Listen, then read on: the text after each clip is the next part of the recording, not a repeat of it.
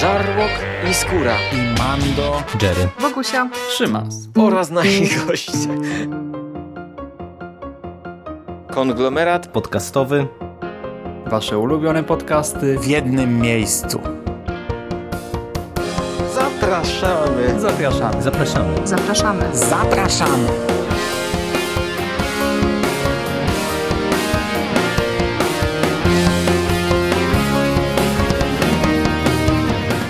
Witam w konglomeracie podcastowym, czyli na platformie, która zbiera wszystkie Wasze ulubione podcasty w jednym miejscu. Po tej stronie mikrofonu Szymon Szymaś-Cieśliński. Cześć Wam. I dzisiaj chciałbym porozmawiać z Wami o śmierci Stalina. O filmie pod tytułem Śmierć Stalina. Jest to brytyjsko-francuski, biograficzno-historyczny komediodramat w reżyserii Armando Janucciego. I jak wskazuje tytuł, opowiada o wydarzeniach związanych ze śmiercią Stalina. Dosłownie w tym filmie Józef Wisarionowicz Dżuraszwili, pseudonim Stalin, umiera, a śmierć ta rozpoczyna chaotyczną i pod wieloma względami absurdalną walkę pośród członków Komitetu Centralnego, walkę o władzę i wpływy w kraju. Nim przejdę do samej fabuły, e, wspomnę może słówko o aktorstwie.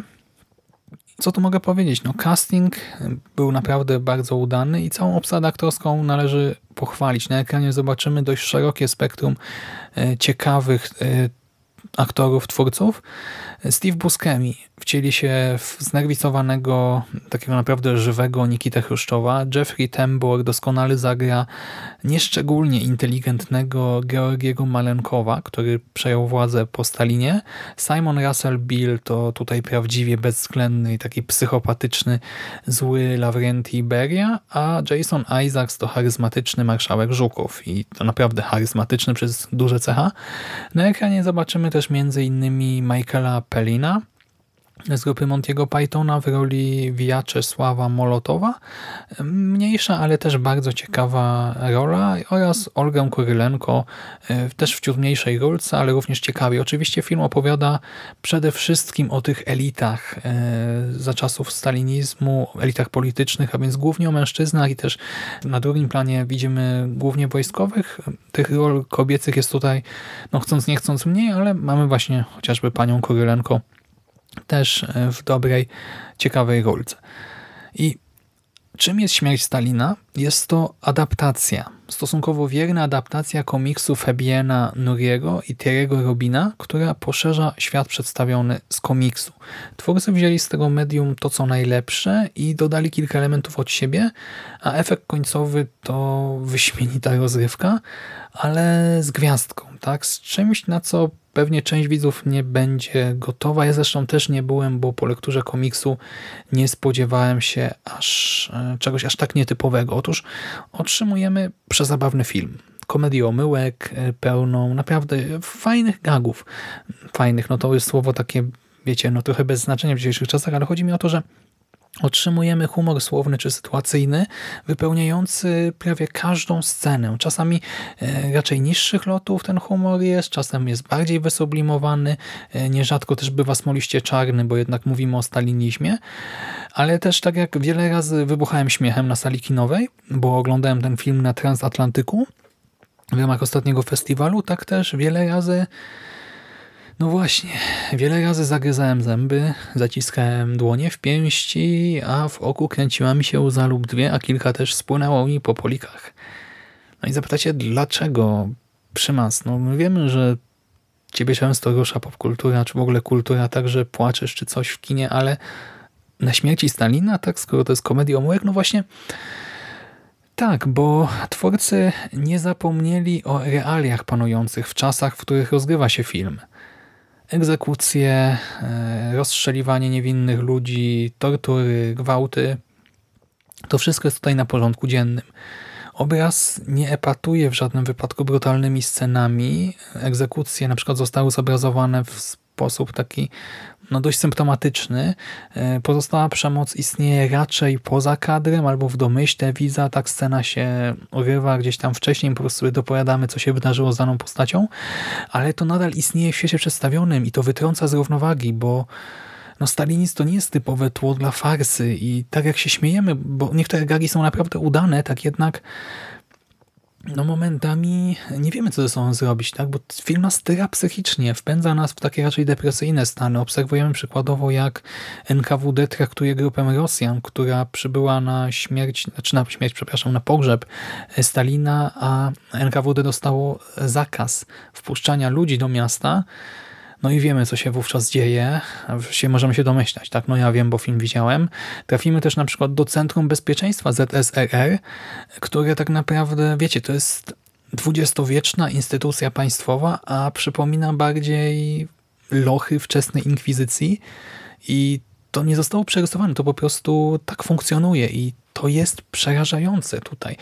Świat przedstawiony jest potwornie niebezpieczny. Nikt tutaj nie może czuć się pewnie, e, bezpiecznie, nawet sprawujący władzę, czy no, cały komitet centralny, chociaż sam podpisuje listy skazanych, to nie może czuć się bezpiecznie. To samo w sobie jest kawkowskie, absurdalne i niby też na swój sposób komiczne, nie? No bo nie wiem, ktoś na przykład opuszcza zebranie Komitetu Centralnego i wszyscy wiedzą, że on też jest na jednej z list, a ta osoba nie wie, nie? No i można się wtedy zaśmiać, tak? Bo to no jest tak absurdalne, że się w głowie nie mieści.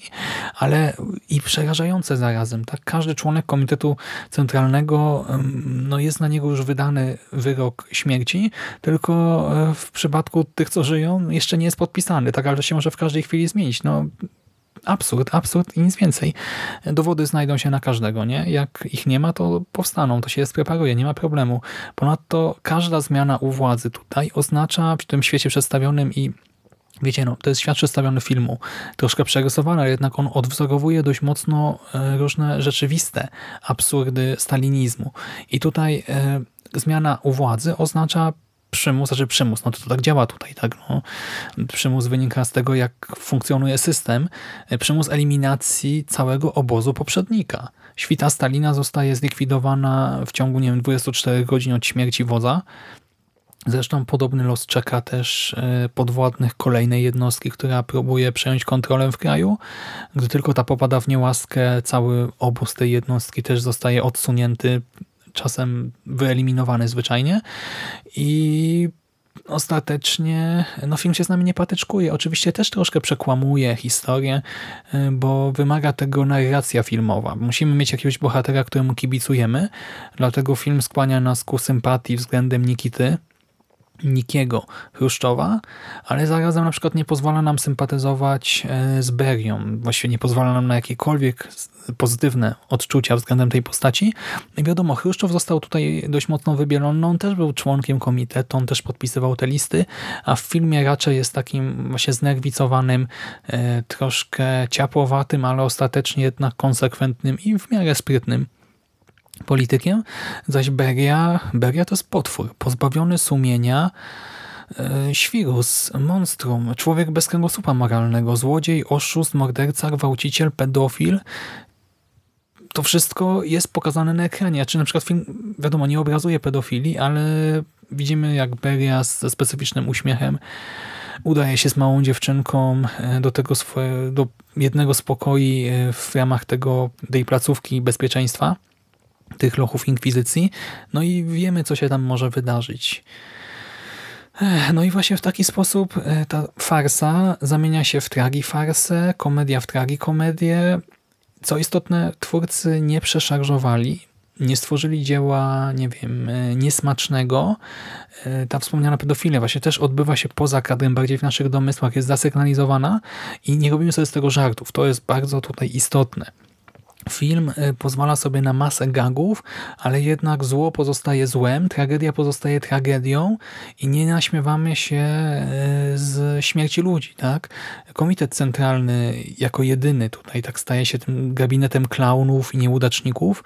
Oczywiście niektóre jednostki też są pokazane w krzywym zwierciadle, ale bardziej jako ofiary systemu. Tak po prostu ludzie postępują głupio, bo system ich do tego zmusza, bo system jest chory, system jest patologiczny.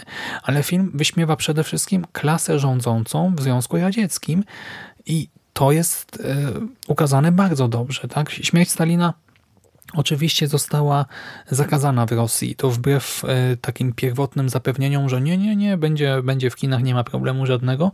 No to jednak po seansie próbnym e, jakaś pani e, minister kultury, taki jak gdyby rosyjski przy dumie powiedziała, że nie, nie, to jest dzieło, które obraża naród rosyjski. Ja się z tym absolutnie nie zgadzam, bo on nie obraża narodu rosyjskiego, a jedynie polityków, którzy podejmowali za rządów Stalina i w czasach właśnie poprzedzających i następujących po śmierci e, Woza fatalne decyzje. To były fatalne, absurdalne decyzje. Film obraża i wyśmiewa oportunistu, oportunistów, e, cyników, morderców i ludzi, którzy po prostu zasługują na wieczne potępienie. Nie mam niczego przeciwko temu, bo no po prostu nie mam niczego przeciwko temu. I dlatego też ostatecznie seans zaliczam do udanych i serdecznie polecam wam ten film. Jeżeli jeszcze go nie widzieliście, to skorzystajcie z najbliższej okazji. Nie wiem, zaopatrzcie się w DVD, czy popatrzcie, czy gdzieś go jeszcze na festiwalu nie będzie do zobaczenia. A ja już na dzisiaj kończę. Kurczę, aż się zmachałem. To wszystko ode mnie na dzisiaj. Trzymajcie się ciepło. Cześć.